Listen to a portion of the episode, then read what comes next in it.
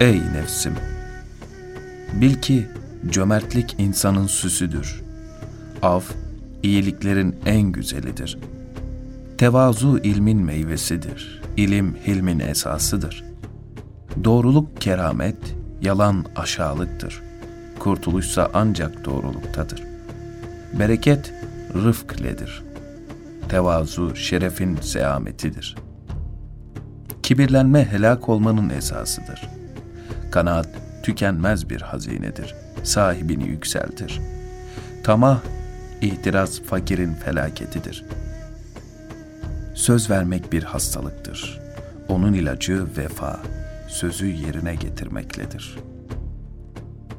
Akıllıya uymamak, onu şiddetli azarlamaktır. Ahkama karşı susmak, ona en güzel cevaptır.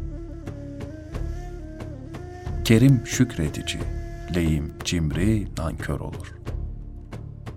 Dil insanın terazisi, akıllıyla cahilin ayırıcısıdır. Mümin, insafsıza karşı insafla gider.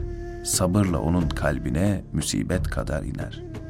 Mümin, vakarlı, yumuşak, endişesiz ve güvenilir kimsedir.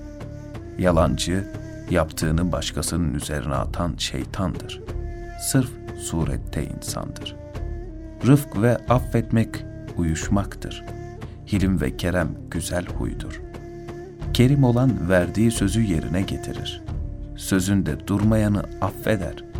Halkın elinde olandan el çekmek iki cömertliğin birisidir. Dilenciye dua etmek ve sorana yol göstermek iki sadakanın birisidir. Uygun eş iki rahatın birisidir.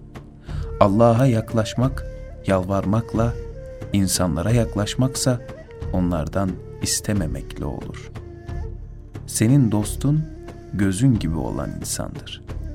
Ancak fark onun senden başkası olmasıdır. Meşveret sana rahattır.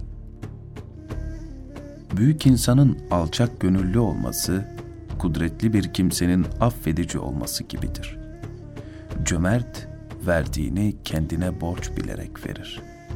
Cimri, verdiklerini alacak sayar ve alır.